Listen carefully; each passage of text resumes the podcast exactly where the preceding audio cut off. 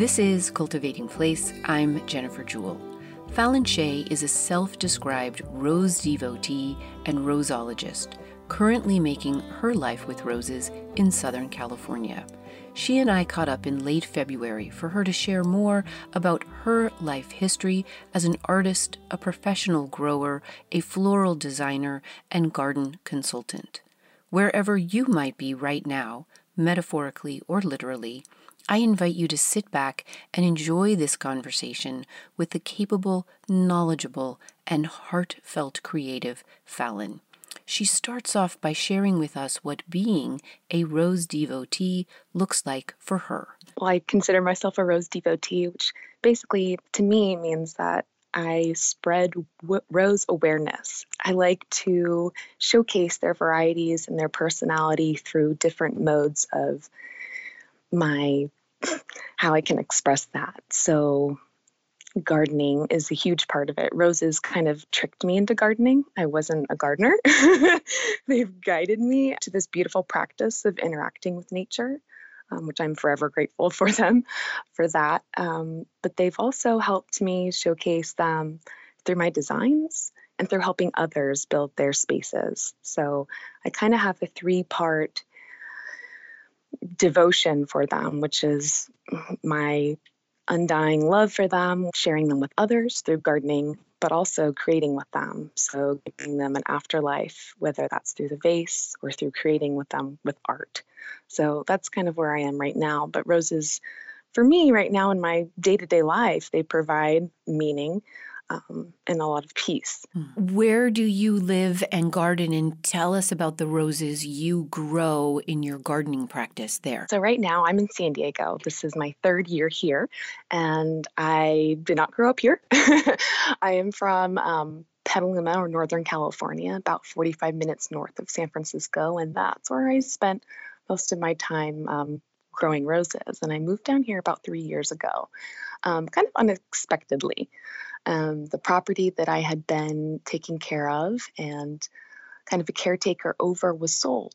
And so, after being there for 10 years, I relocated to San Diego, where I have my grandmother, who's 89 this year, and I love to spend time with. Um, but, contrary to what people believe, um, she's not a gardener and she does not like fragrant flowers at all.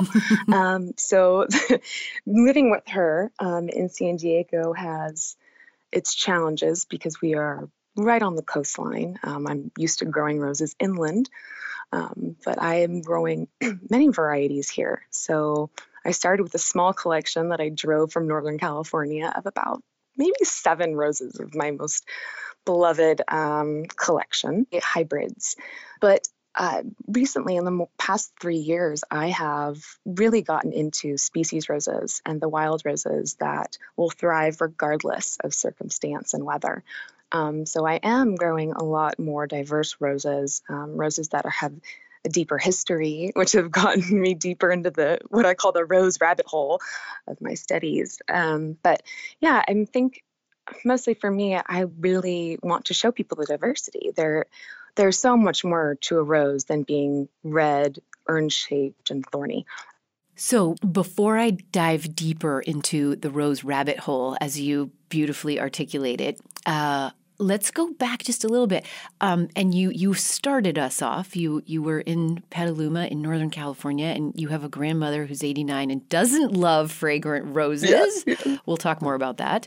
Um, yeah, please. so tell us a little more about you know how you were raised, uh, and and who were the people and plants and places, if there were additional ones to where you were in Petaluma, that grew you into a kind of person who would drive with her car full of roses um, and think about trying to cultivate them in these ways, Fallon? I have to start you off. I was 19 when I fell in love with roses, ah. and that's an interesting time in a lot of people's lives. Um, I, but yeah, either way to say it, I mean, I was lost. I it was just after high school. I was trying to figure out, you know, the big question that we all think about that we think that we can decide in high school, which is what in the world am I going to do for the rest of my life? I had a lot of ideas and a lot is an understatement, but I was greatly influenced by people around me. Um, at a very early age, I saw my parents and their relationship with work and their computers, and it impressed upon me um, pretty dramatically as a young kid.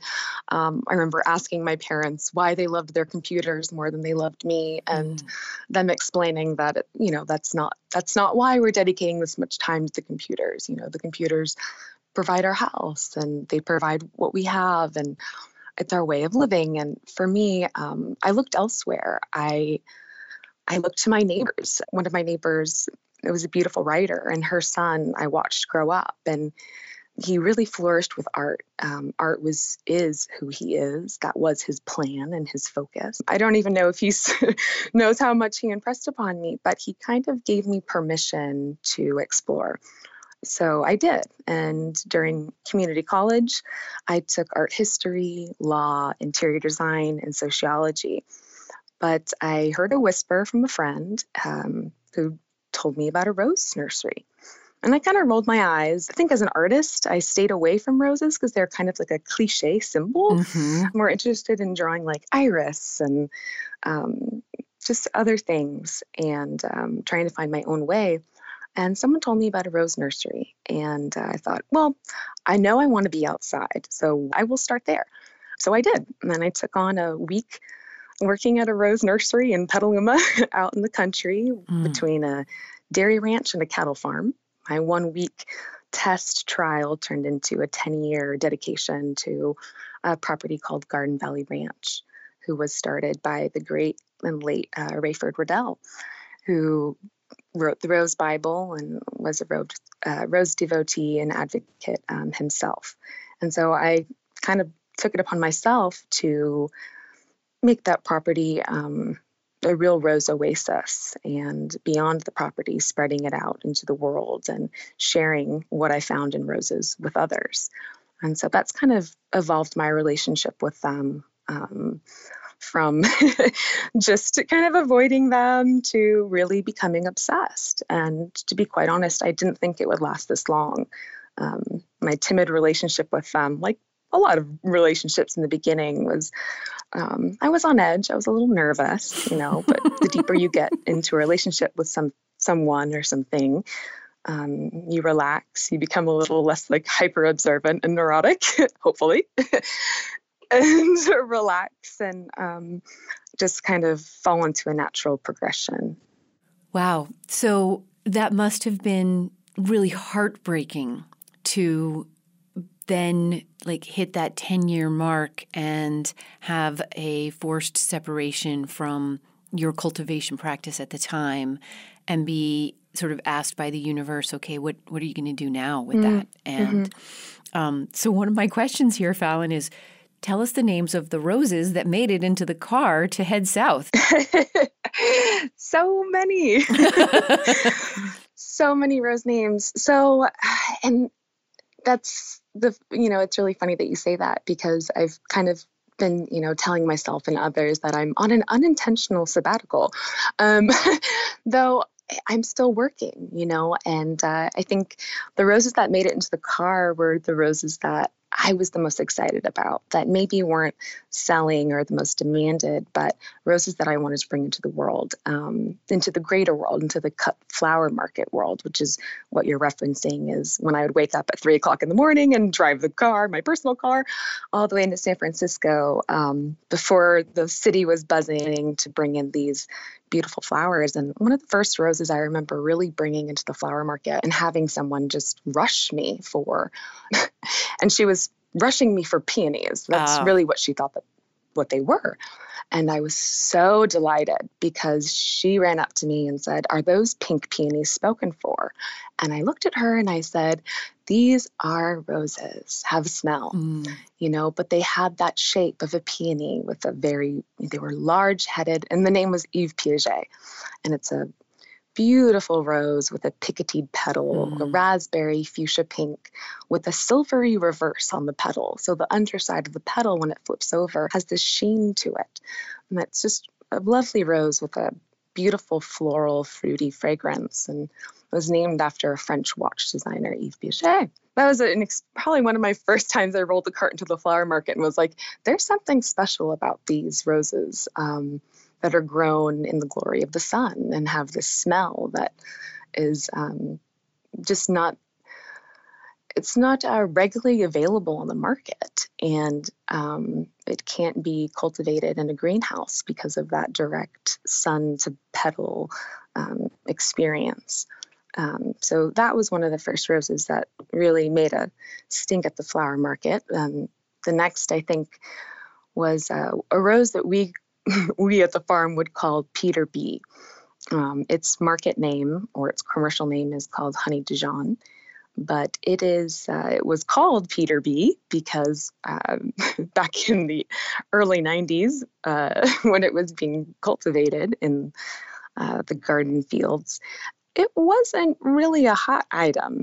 It the name honey dijon comes from the color of the rose and it is the color that you think it would be. It's like honey dijon mustard um, looks like a parchment paper and I had a woman from Texas come in once and she looked at this vase full of honey dijon and she said, Honey, these roses are spent. I looked at her and I said, Well, um, they're actually they're grown like this and um, you know, they're quite beautiful to me. And she just gave me this face and she lowered her voice and I don't even know if I could say this on public radio, but she said, uh, they look like baby shit, honey. and I was like, yeah, well, you know, but um, this gentleman, a floral designer in Cleveland, Ohio, he um, loved this rose and it sold much better under the trade name Peter B and was a little more sexier than Honey Dijon and a lot easier to sell to brides and floral designers under that name than Honey Dijon as well.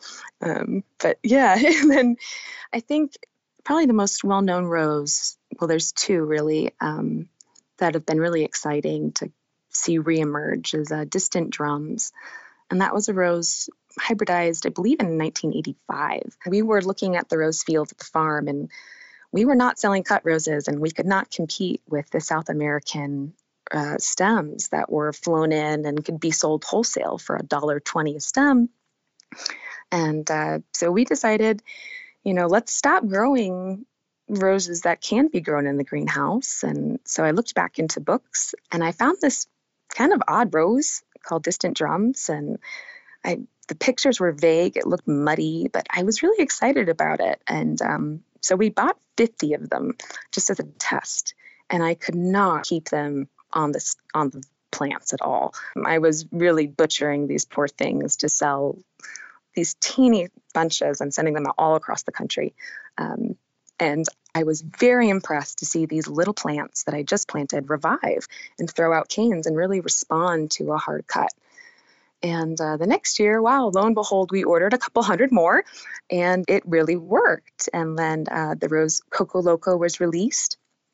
And I said, This looks like a combo of distant drums and honey Dijon.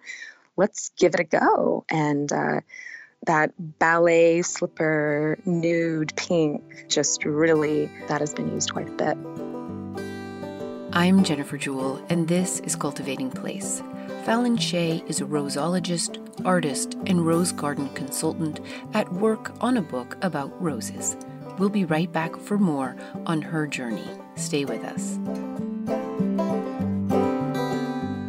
Hey it's jennifer.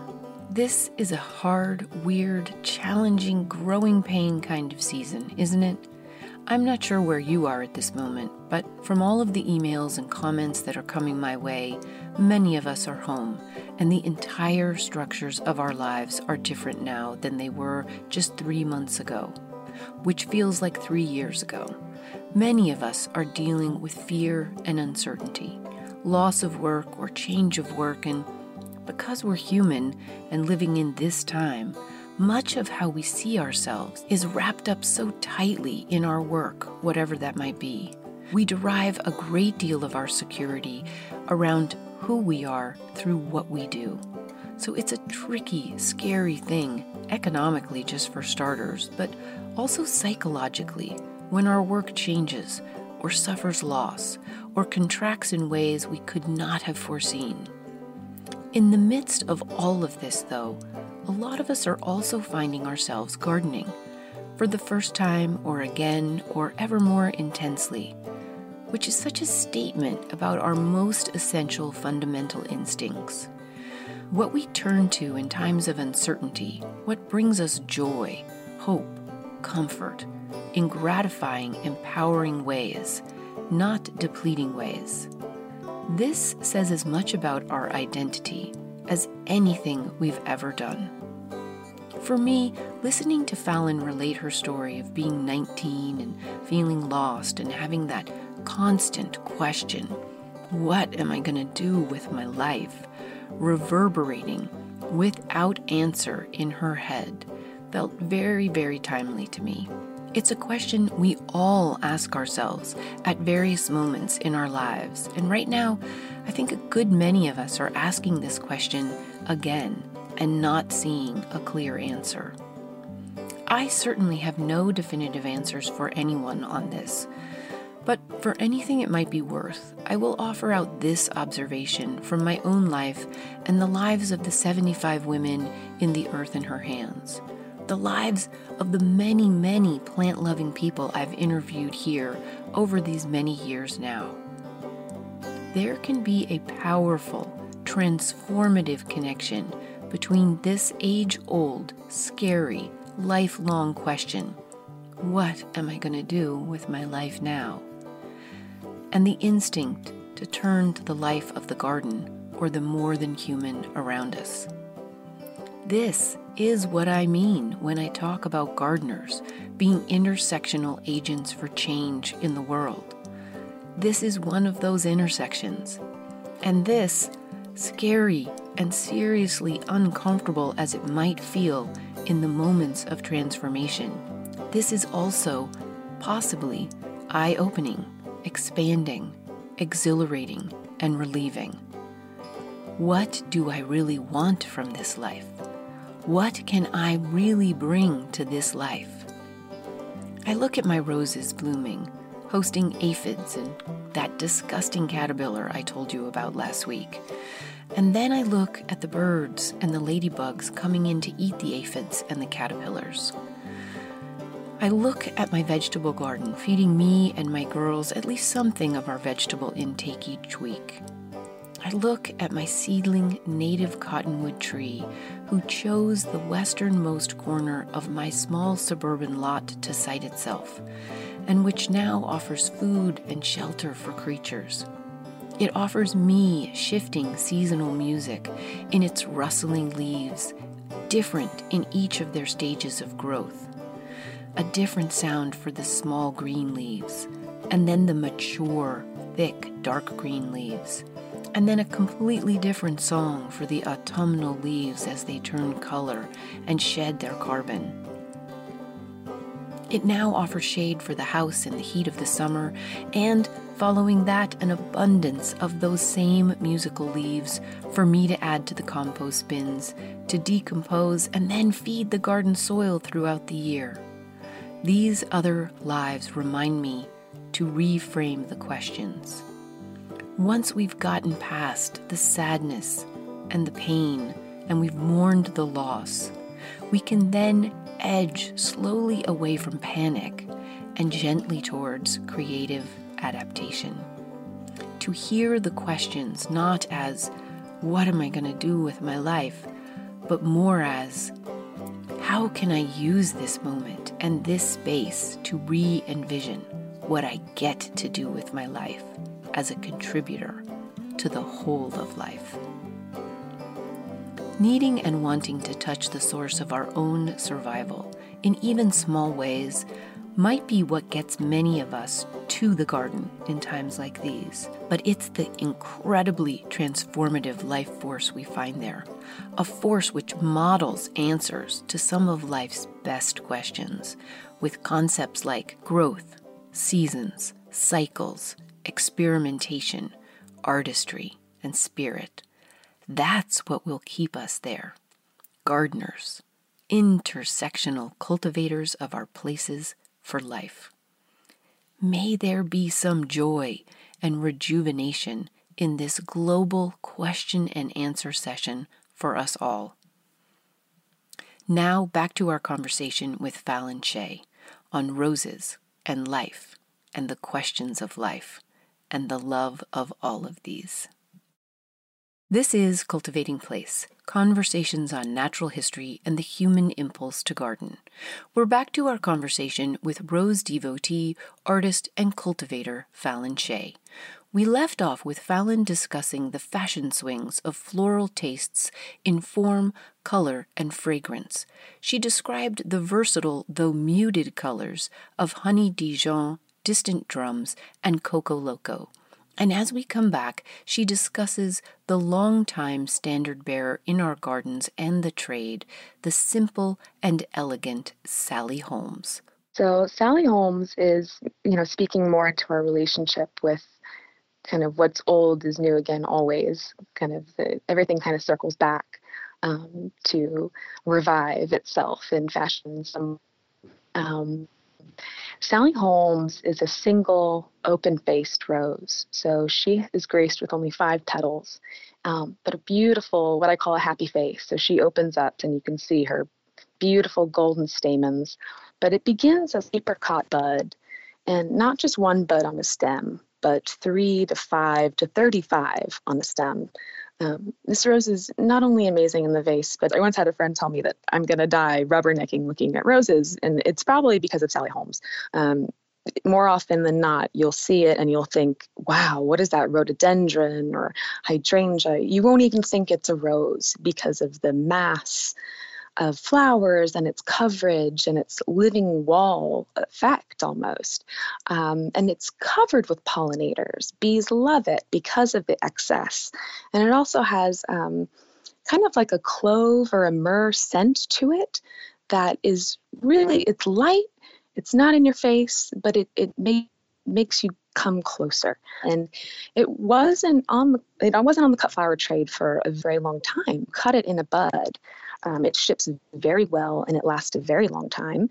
And that kind of is giving, it gives designers a little more of uh, that, I hate to say it, but rustic kind of country gathered from the garden, um, very easy look. Yeah, it's just, it's amazing. And in the garden, you can put it in partial shade. It doesn't need uh, six to eight hours of sun. You can put it in dappled light and it will grow. It's a, it's a great rose. It's a great rose the diversity of form and the diversity of fragrance that you have already dipped into for us is I think that speaks to the the enduring appeal of roses. And you mentioned this earlier um, as well, or you touched on it, is that you were growing this whole range of roses up in interior Northern California, which is warmer and drier, not that far inland, but much further inland than you are now. And not inland like me, where it's 115 all summer long, but inland for, for, um, you know, off the immediate coast. So the, their ability to adapt to a wide variety of climatic and soil and water um, conditions is remarkable for a plant that, in many people's minds, is really, really fussy.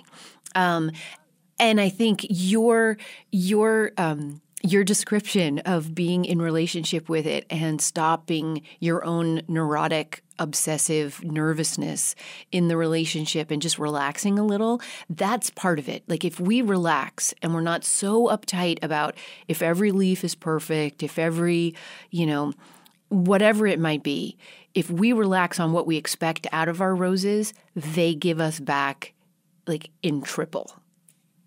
Oh yeah yeah, and I think that's part of our affinity as humanity for the rose itself and why it's possibly been around for so long. It's an innate ability for resiliency. I mean, we started our relationship with roses was survival. It was not for the blossom. It was for their hips, you know, but like you said, roses grow everywhere. I mean, the common names for species roses describe where they are from. The field rose, the beach rose, the swamp rose, the alpine rose. There is truly a rose for everywhere. I mean, they, there's desert roses. Um, they're quite incredible. One, the family is enormous, but two, the actual genus Rosa is, God, I want to say it's one of the largest one of the largest genera, and they are native, or there are native varieties on, I want to say every continent except Antarctica. Am I right when I say that, Fallon? There actually, you are quite right. Um, I believe that there are even species in the Arctic. Um, there's an Arctic rose. So I think almost every continent. you know, I, I live in a place that thankfully I can grow roses without a lot of input, without a lot of fuss. I have a little black spot, but um, you know and sometimes i've had one that got rust in the wrong location and but really they're not as needy. They do not need as much water once established as people tend to give them I don't feed mine anything except compost, and they're happy as clams. So this finickiness, I think, is something that we have to get over, not them. Um, and if and, and there are ones that are needier, but you will you will recognize them in your garden and decide not to grow them. I mean, I think that's that's the kind of rule that you need to follow. Um, right, and, and, that's a little bit of the heartbreak. Oh, you know, I mean, you see yeah. you see something that someone else has, and you want it in your garden so bad. You know, I mean, yeah. I would joke with people. Just I think your roses are more attractive because a I don't have to grow, I don't have to deal with them, and b I can't grow that in my yard as well as it is here. And yeah. you know, you kind of have to have peace over that. Like, okay, I'm going to come visit your Gertrude Jekyll because mine's struggling. you know, it's like, all right. Yeah. so yeah, yeah, yeah. You can't have it all, but you know. I told a friend that I was going to be having this conversation with you, and uh, she said, I-, didn't even know there was a word called a rosarian. Um, and so describe for people. I try to stay away from that word actually. but I think it's a good word because it gives you, I mean, I, it, you know, in the wrong context, it can sound sort of snotty and elitist and sort of, you know, like a little rarefied. But it, it's somebody who is dedicated to the study of roses and is learning and has spent a lot of time learning how they grow, their history, their best cultivation, and, and all of the things that you are indicating that you have spent time figuring out. Who takes a hard cut? Who doesn't? Who ships well? At what point in the in the life cycle will they ship well? These these kinds of things. Um, because they are an influential flower, both artistically but also economically. Um, and that cliche, which you referred to early in the conversation, of the single red rose imported to us from far, far away under cultivation methods that are probably dubious at best and work conditions that are dubious at best for the people who are cultivating them.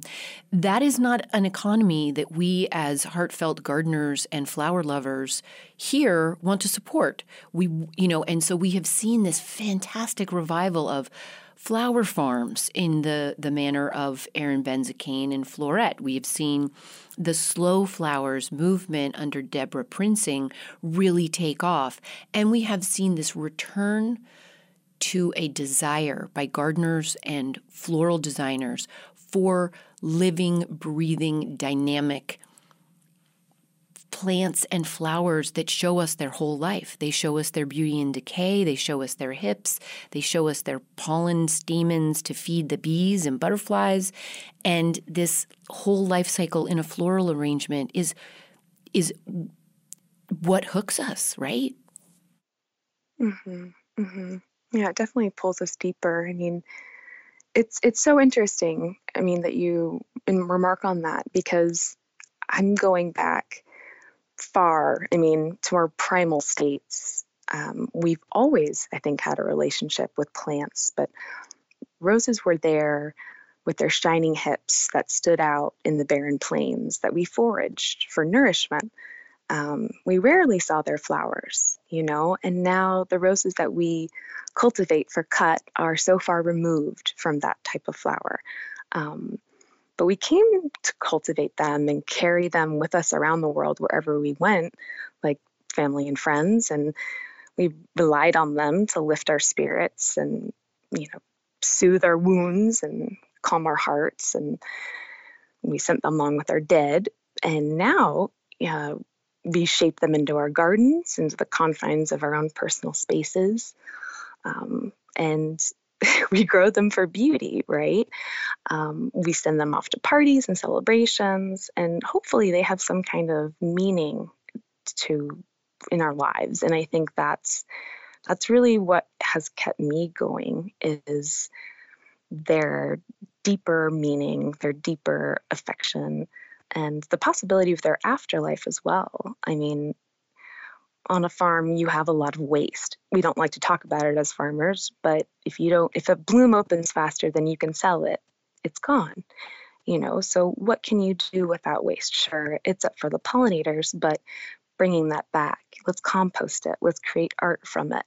Um, let's bring it back to the earth. Let's go back to making pulses and um, concoctions with the parts of the flower and the hips. Um, let's utilize them. And I think we're kind of kind of how we touched on earlier all things that are old come back again mm-hmm. and i think it's uh, there is a revival for coming back to the earth coming back to that kind of wild rose that we're kind of all seeking we're kind of smelling it out and she's just there waiting for us you know so and she's a temptress and oh, uh, yeah. that can't be understated no no so you also do garden and flower farm consultations to help people succeed with incorporating these into their own spaces and their work. And you do workshops on floral design. Talk to us a little bit about the garden and flower farm consultations that you do and, and what's at the heart of that for you. So, I think the heart of the helping others grow roses is a part of what we discussed earlier is breaking those myths about the rose being the diva um, and our relationship with it and how much they demand and kind of their versatility and their function. So, we most people come to me looking for to build a rose garden or they want a rose farm so or flower cut flower farm rather. So a part of my what i've taken on as my job is to kind of be a rose liaison. Like i understand that you want roses and and this is what you want. You want fragrance and beauty but how can we bring it to also function and not just look like a rose field but look like a living garden? Um, and so that's kind of where i teeter. Um, in my teachings is trying to get people to yes we want to do cut flower farms and and we want people to grow roses. I really really want people to grow roses. Whether that is the rose that they think that they want to grow or that's the rose that um, they need to grow or would be best suited for their plot or their um, their lifestyle even like how much time do you want to invest and, and all that. And i think a part of my job is to um, debunk a lot of the fuss. So when I first started out learning about roses, I mean, I didn't know anything about growing, nothing. But when I was first learning roses, um, I needed to know why. So there were seemed to be a lot of rules with roses. Um, they need to be cut at a 45 degree angle. Um, I needed to know why. Like, is there science behind that, or is that you know kind of a rule. And so the more I got to experience, um, I've been growing for 13 years now, and I've played around with it and I looked at it scientifically, I've looked at it holistically.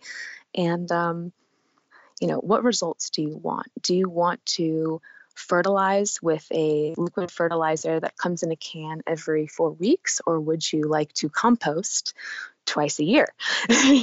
you tell me, you know what I mean? Um, what suits your lifestyle better?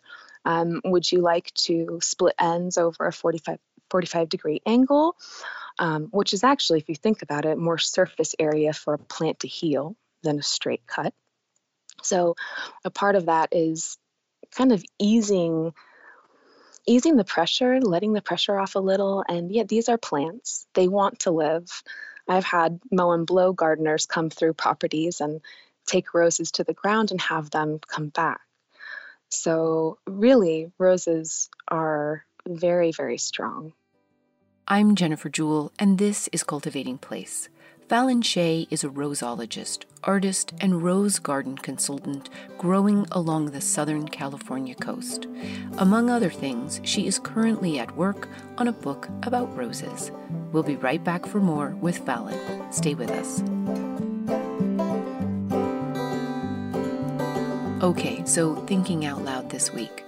Here are some things I am seriously grateful for in these times access to the outdoors, the sun, the rain, the flowering plants, the patience of trees, the hugeness of the big umbrella of a sky over us all. I am grateful for the range of the human voice. I am grateful for public radio and public libraries and independent journalism and nurseries and bookstores. I'm grateful for the United States Post Office. All of these allow for connection for our distanced human voices. They allow for varying expressions and explorations of this connection. In a slightly more complicated way, I am grateful for technology and the internet. It allows me to speak to you and you to reach back to me. And at their best, these kinds of connections allow for new kinds of connections and exploration and innovation in these new times. I am grateful for roses, the whole family of them, from the wild strawberry to the eating pie and cider apples to the vase beside my bed full of decadent blooms, sending me sweetly to sleep. I'm sure you have your own list of gratitude. I'd be happy, honored to read it or listen to it if you feel like sharing. You know how to reach me. And now back to this week's journey story shared by the creative, artistic, and heartfelt Fallon.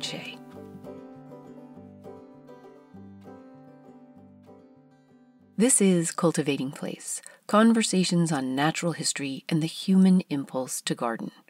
A rosarian is someone dedicated to the study of roses, their history, their forms, their best cultivation practices.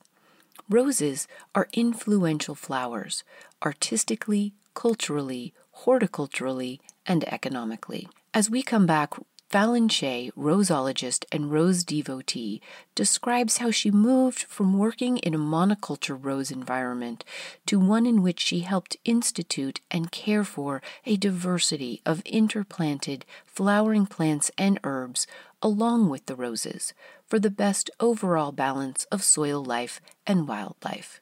Welcome back. I've gone from just really talking about roses to talking about companion plants um, like alyssums and oreganos planted at the base of the roses to help the biodiversity and um, really enabling those bugs to do their job. And they create, if you introduce um, other insects and other bacteria, they will fight one another. They will press out um, bad pathogens and insects and they will they, will, they will make balance and i think it's really important for us to have not only variety but to mm-hmm. bring in those other players that are going to really not only complement plants but uh, benefit and be real companions um, together yeah, we have a lot of leafcutter bees here in mm. my part of the, the world, and they are a wonderful native uh, pollinating bee um, who we need to support with everything we have. And they make those perfect little round circles in the um, leaf uh, leaves yes. of several different kinds of plants, but they love my rose leaves.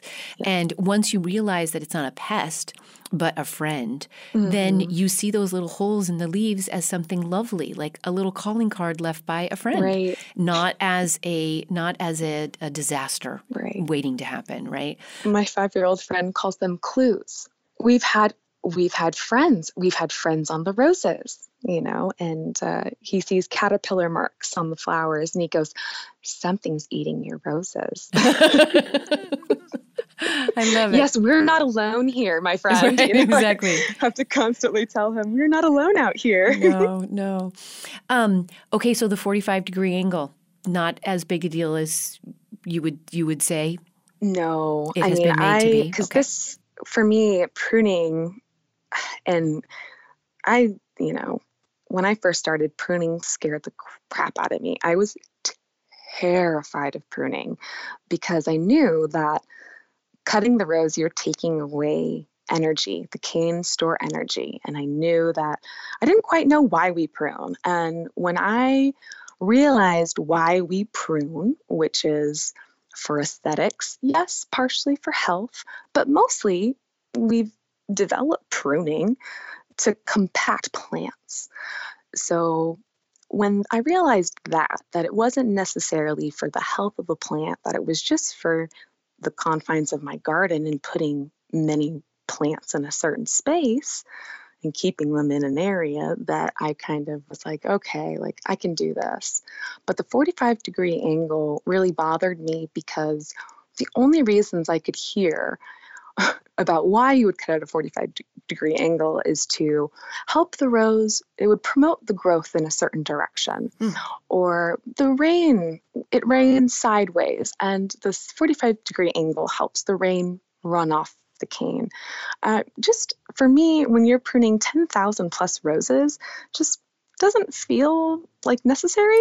and so I kept looking for a reason like why why are we doing this? Why are we doing this? And I couldn't find a great reason. And um, I spoke with someone who told me that I was actually exposing more of the surface area. I expose more of the plant. I make a bigger wound when I cut at a 45 degree angle. That was my aha moment. And uh, I ended up teaching pruning classes for years at um, all over. But my main goal was to give people the confidence to go with shears towards a rose and not be scared. Right. Um, and not to be so concerned as to what angle you're going to cut them at, because more often than not, when you cut at a 45 degree angle, you actually risk cutting into the cells, the new growth cells, where the new growth node is. So, cutting at a straight angle actually, you know, if your prunes aren't pruners aren't sharpened, uh, you have less likelihood of um, having them splinter Okay. or fray, and you can recut and you won't compromise that new growth underneath. So a straight cut is where I'm all about, and I love. I love to debate with people over what's right and what's wrong, and to each their own. But honestly, I mean, it gives me great peace of mind to to just disregard that rule um, and just to cut it straight. Yeah. The um, I love that, and uh, I, it's always good to know that if you break one rule, you are not going to go to rose hell, as it were. Yeah, Um, no, there's not a special place in Rose hell for you. You're not that important. I'm sorry. and I said this to you uh, before we spoke by email, but um, my my roses are glaring at me right now from the garden because they are wondering exactly when I'm going to get around to pruning them, which they do in my small city garden. They they would like to be pruned, and um, they will survive without me paying even one whit of attention to them. But Yes. they will um, look better and bloom more floriferously in their space next year if I give them a nice prune this winter. Right. And um, I just want to add one thing. And a part of the reason why we prune and why um, it's really important for regions, especially where foliage doesn't fall to Right. the ground or leave the plant. Um, a lot of other spots in the world and in the country, they get frost or the plant will drop its foliage, and that's great because all the pathogens and bad bacterias and fungi on those leaves will be gone, right? So if you don't have time to prune Jennifer, just try to take some of those leaves off. But if they're not damaged or, you know, diseased, then don't worry about it. Okay, and so t- uh, w- on this same topic, talk about the hygiene of cleaning up all the leaves around the bottom um, of each plant. Now, granted, I have black spots, so it's a good idea if I go ahead and clean them up so that it doesn't stay in the soil or bounce up to the plant with the rain in the spring and my winter rain, which uh, we're still waiting for more. Um, Right. but uh, like especially if it's interplanted with you know i have calamintha and i have lavender and i have native manzanita and i have you know i have a lot of things that are at play with my roses how worried should I be uh, about the hygiene of getting every single leaf out from underneath the plant? I wouldn't. So I, I try not to fuss too much about it because if you think about it in the natural environment, leaves fall to the forest floor or to the prairie floor or to the mountain floor and actually create beautiful compost over time. It's how plants protect themselves and create a mulch. Um, green leaves that fall to the ground are technically still alive, but they yellow pretty fast. And though some of the pathogens may be alive and may go to the soil, they do not overwinter. Some of them will, but I don't worry too much about that. Um, like I said, I think in my relationship, I've gotten a little more relaxed with the roses. I'm not so uptight and um, neurotic with them as I used to be but because I know, I mean, I have plants right now that mine are not pruned and they're still blooming. I have seven roses right here I'm looking at, blooms on my desk, and it's February. So, I mean, it's. Hmm. They're they're crazy. they don't want to go to sleep. I would love for them to go to sleep, but they won't. But I think hygiene, as far as the leaves falling to the ground, I would say unless you have a, you know, scale or you're finding ants farming um, other insects like aphids, I would say um, leave them be. Okay. So I want to. I, am I'm, I'm very aware of our clock now, um, and I really want to end um, with your floral design work and your selection work and that vase of seven blooms that is sitting on your desk. Um, and just maybe give us some of your ethos for, for what you're selecting for and how you are guiding others in floral design and selection and um, a few of the the other rose varieties or species that you're really excited about right now, Fallon? Hmm. There's so many.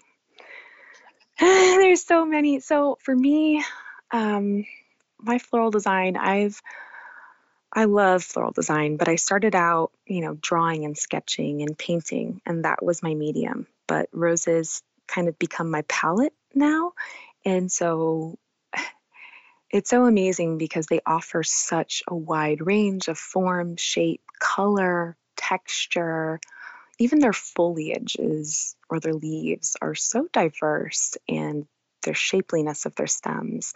Um, so, right now, I'm really looking into um, the tried and trues. So, like I said, um, species roses or wild roses are very much on my radar right now, um, but also kind of strange mutations that have happened over the years. So, there's a rose called Viridiflora. It's a Chinese rose, and it was a mutation. It actually doesn't have any petals at all the sepals have mutated to make a flower form. And it's also known as the green rose. And it has these sweet little florets and of sepals that we're going to call petal not petals but it, it looks like a flower. And they're green and in the autumn when it gets cool they redden and they have this beautiful beautiful look to them and they do not look like a rose at all. And i think that's kind of where i'm having fun right now because the pressure's off. I don't have to sell cut stems to you know for the survival of the farm right mm-hmm. now it's just I'm, I'm you know, not in that spot. And I love it because now I just get to have fun with it and say, hey, like, check this rose out. Try it in a vase, you know. So I think that's more of where my designs are showcasing now. And now that the pressure's off, I get to have more fun, right? Right, so, right.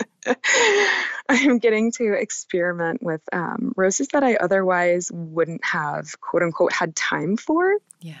Because they, um, you know, maybe weren't going to ship or weren't going to hold up um, in transit or something like that. So now I get to focus on, you know, what roses can we grow that are a living shrub or a living living barrier or habitat for birds and bees and other pollinators that we can also use their flowers, use their hip. Um, there's a rose that I'm really excited about that a lot of people know about. Maybe they've heard of it, if you've read Shakespeare's Midsummer's Night Dream, you've heard of it. It's called the Sweet Briar Rose. and it's um, it's known as Rosa eglanteria. Uh, it was formerly called Rosa rubiginosa, um, but it's a remarkable rose, and it kind of reminds it reminds us about their heritage and their relation to apples and strawberries. So the genus Rosa is related to apples, and they have that single petaled pink flower with yellow stamens, and their foliage is actually scented with fresh green apples. Mm-hmm. So it is beautiful little rose. It's it's sweet. It's maybe about two, three inches wide. It's very small. But an entire stem, instead of just being on the tip of the stem where we typically think of roses, it's all along the cane. And once those fall, I mean, they have several flushes in the spring, but once those fall, the petals, they become these beautiful little cherry hips that are great in tea. Um, if you pull out the seeds, you can put them on your oatmeal, throw them in a, in a smoothie, and they're packed with vitamin C. So, focusing more on roses that have multifunctions. Um, this is the rose that can become like a thicket or a bramble if you have space. You can just let it grow wild. You don't even have to look at it, and it'll it'll perform, which is really lovely but also um, because I'm by the beach, um, I have really gotten attracted to the rugosa roses. I don't know if you've heard oh, of them. Yeah. Oh, yeah. Um, so Rosa rugosa is the rose of the seaside, and it's mostly seen in our in the United States on the east coast, grown, um, I think Nantucket.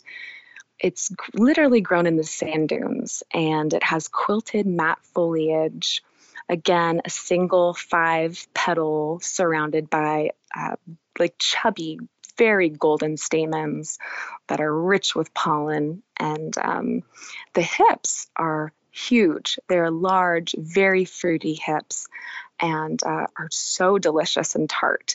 And just the smell of them is like you know, it's hard to say fresh laundry right now because everyone has a different smell for their laundry, but it smells like freshness.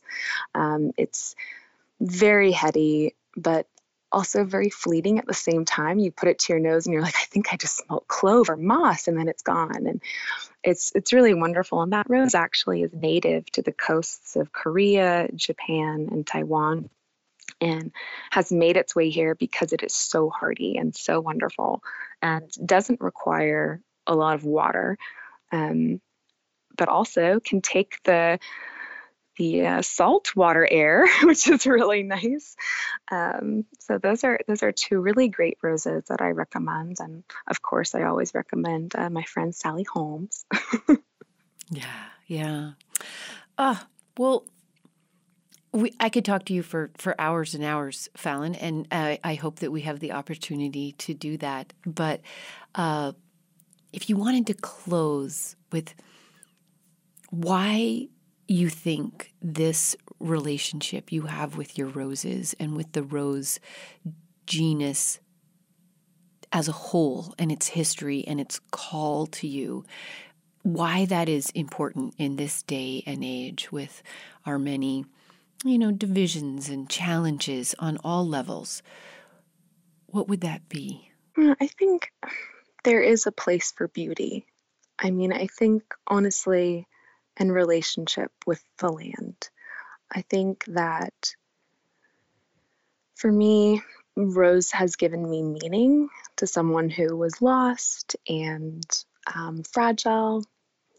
I think the rose, it symbolizes a vulnerability and but also it has thorns so a menacing strong resilient quality and i think i think we need that. I think we need space for beauty. I think we need space for ourselves but i think that seeing seeing and appreciating that brings us closer to loving it which hopefully brings us closer to moving us towards action and togetherness and I've met incredible people through my journey with the rose. Um, and I think that whether we have connection with the plant itself or other like minded people around it, I think the rose and the realm of possibilities is just is endless. Thank you very much for being a guest on the program today. It's been a pleasure to talk to you and about this deep love of roses, which I share without any of your knowledge, but an equal passion. Thank you, Jennifer. I appreciate you having me. It's been such a pleasure.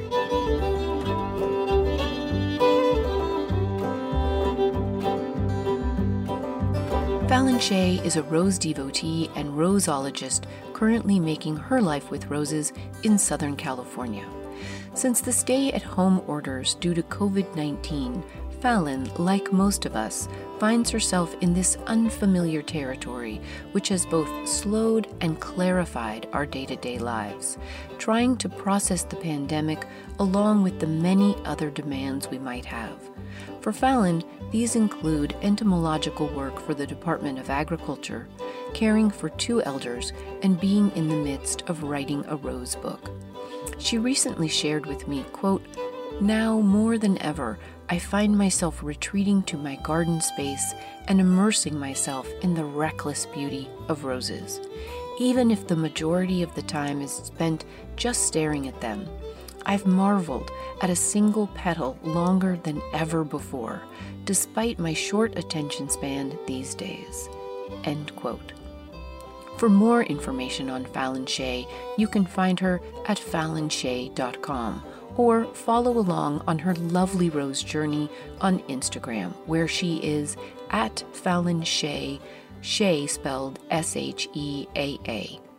For more information on good roses to grow in your region and how to care for them, look for the American Rose Society at rose.org or the International Rose Society, worldrose.org. I hope you also had a chance to listen to the charming and knowledgeable Michael Marriott from David Austin Roses, where on their website, davidaustinroses.com, there is a whole world of rose information and beauty to explore. Join us again next week when Cultivating Place ventures into a backyard cultivation new to me but age old in the world, when we're joined by Joanna Silver, former garden editor of Sunset Magazine and author most recently of Growing Weed in the Garden. Join us. The earth is in all of our hands. Bring your joy and take good care. Together, we grow better. Cultivating Place is a listener supported co production of North State Public Radio, now also heard weekly on KWMR in Point Reyes Station. Over on cultivatingplace.com this week, make sure to check out the many lovely rose images from Fallon Shea's Rose Journey. They will lift anyone's spirits. And thank you for listening. In this strange time of distance and even isolation, our gardens bring us closer together, to one another, and to what we find of value in this world. Our show producer and engineer is Matt Fidler. Original theme music is by Ma Muse, accompanied by Joe Craven and Sam Bevan. Cultivating Place is distributed nationally by PRX, Public Radio Exchange. Until next week, enjoy the cultivation of your place. I'm Jennifer Jewell.